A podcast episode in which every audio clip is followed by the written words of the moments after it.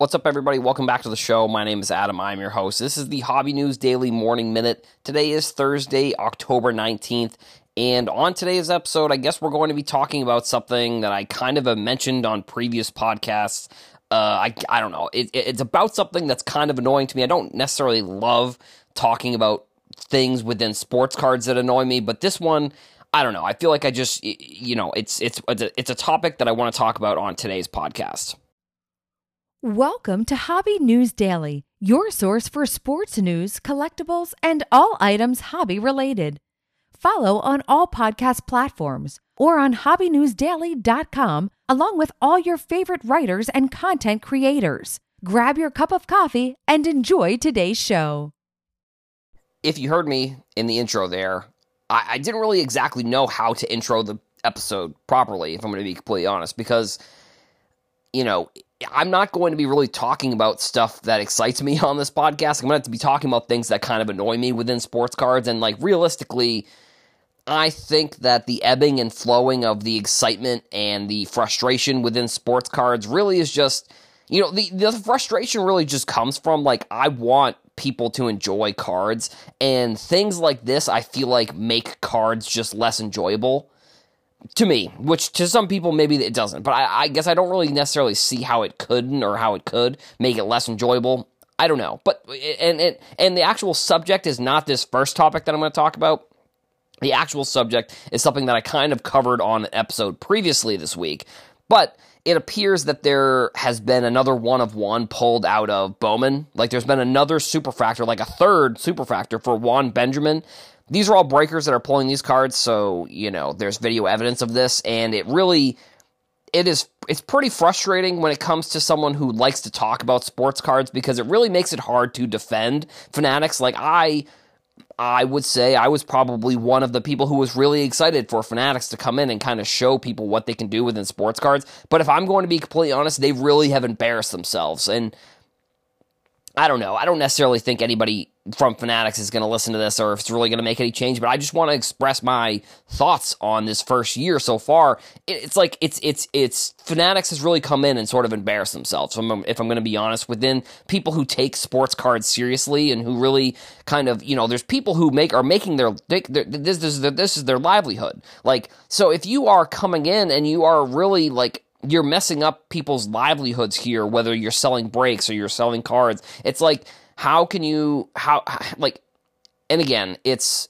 probably a communication and a growth issue, like Fanatics and Topps combined, and the growth of certain departments really probably led to communication really, you know, just being totally not there. And the fact that, like, and again, and it's another communication issue. The fact that they came out and said there was duplicate one-of-ones in this year's Bowman, and then there's a third, that just adds to this level of communication that really is frustrating for someone who talks about cards, you know, who is interested in cards, who follows the news around cards, all these types of things. Like, it's just, it really is, I don't know what, like, it really, all Fanatics had to do was kind of keep the ship level.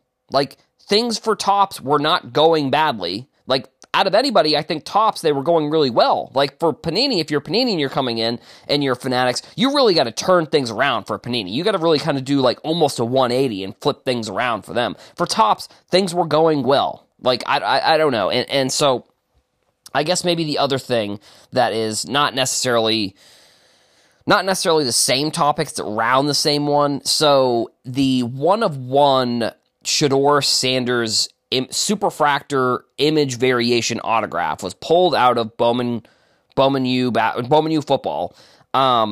And I just don't like the image variations. I like, I'm not going to, I won't lie about that. I do like the image variations, but I think that they need to be numbered differently than the regular cards. Like, they need to have, like, the green, the blues, the yellows, the oranges, I forget all the, you know, all the reds, whatever. They need to be red numbered to 5, 99 numbered to 99, green, all those types of things.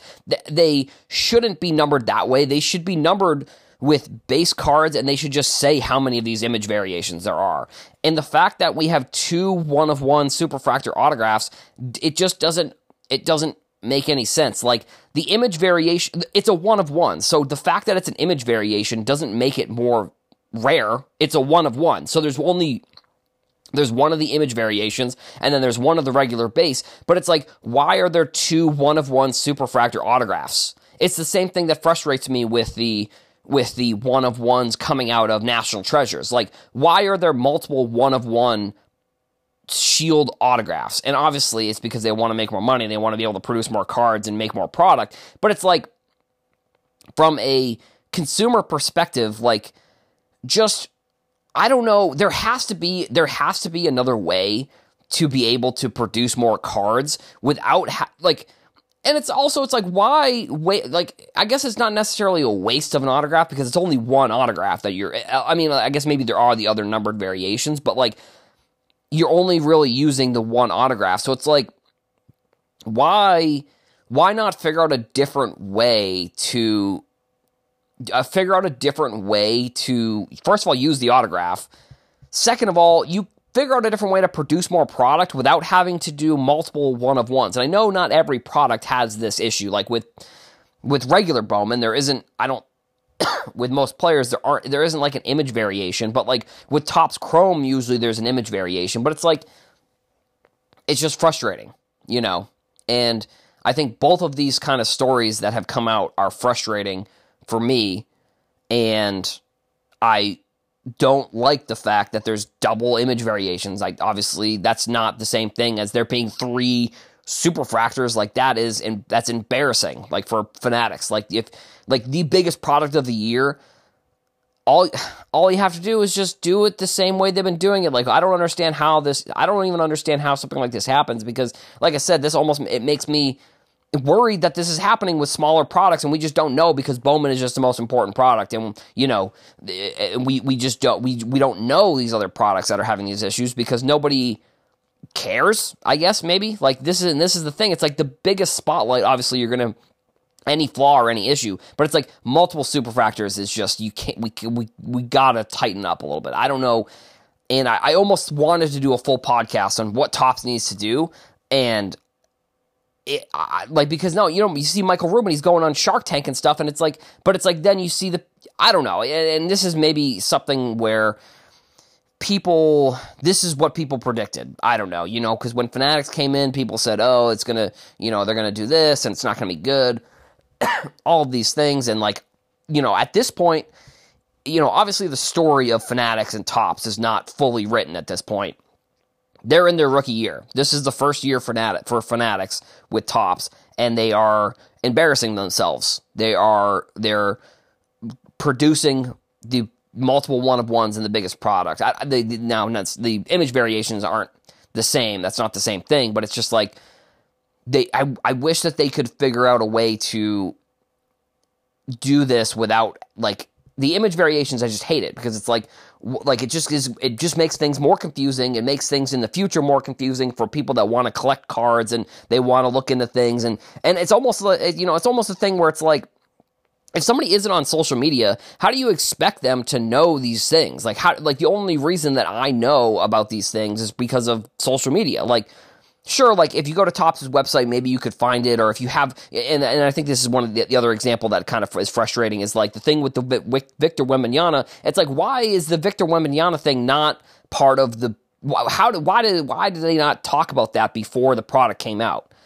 I don't know necessarily. I don't know if it was a mistake and they had to figure out what was going on there, but it's like, if someone's not on social media, or they don't, like, they're just somebody random pulling a pack, like, especially the fact that now it's too late for anybody that wanted to get that card because the card's already out there. So it's like, that's the other thing that doesn't make much sense to me. It's like, why wouldn't they use that as promotion? But then when the product actually comes out, like, I can't imagine. There's no way they'll ever come out with the data, but I can't imagine all 99 of the redemptions were pulled. So it's like, why Why are they pulling the trigger on this event so soon after the product comes out? But it's like then they weren't even talking about the event before the product came out. So it's like that the whole situation just stems from, I think, that there was some sort of the product mistake where they had to do it this way. I don't know why, but they had to figure out a way to do it. I'm not sure if it was on purpose or whatever, but it screams that there was a mistake and that they're trying to sweep it under the rug by just doing this thing, getting it over with, and moving on to the next set. Because like I said, there's just no way that all of those numbered in 99 autographs were pulled. Even it couldn't have been even close. I can't imagine. There must have been 20 at the most, 20 or 30. Even that's think about how many autos there are. I don't know. This is just, podcast is running a little bit long at this point, so I think I'm going to end it here and just say that I hope that Fanatics can turn things around and that I am still optimistic that they can. It's really just going to have to be that they are, I don't know what they're going to have to do. I don't know what they're going to do. They've got to figure out how to turn it around. I'm not sure when that's going to happen. Like I said, the story for Fanatics, it's not written yet. It's not fully written. There's still a ton of time for them to fix these things, but we'll see how it goes. And I'm not 100% sure, and it's frustrating, if I'm going to be honest here. But yeah, that's going to be it for today's podcast. So make sure you check back to HobbyNewsDaily.com. Courtney from Reckless Cards just wrote a phenomenal article. Definitely go check that out. Also, like I've been saying, I've been doing the web design on there, so we've been making edits to the website, all these kinds of things. Make sure you go check that out too. Also, go to @HobbyNewsDaily on Twitter and Instagram. Let us know what you thought of today's episode. Let us know if you're as frustrated, maybe, as I am. And thank you all for listening. I'll see you in the next episode.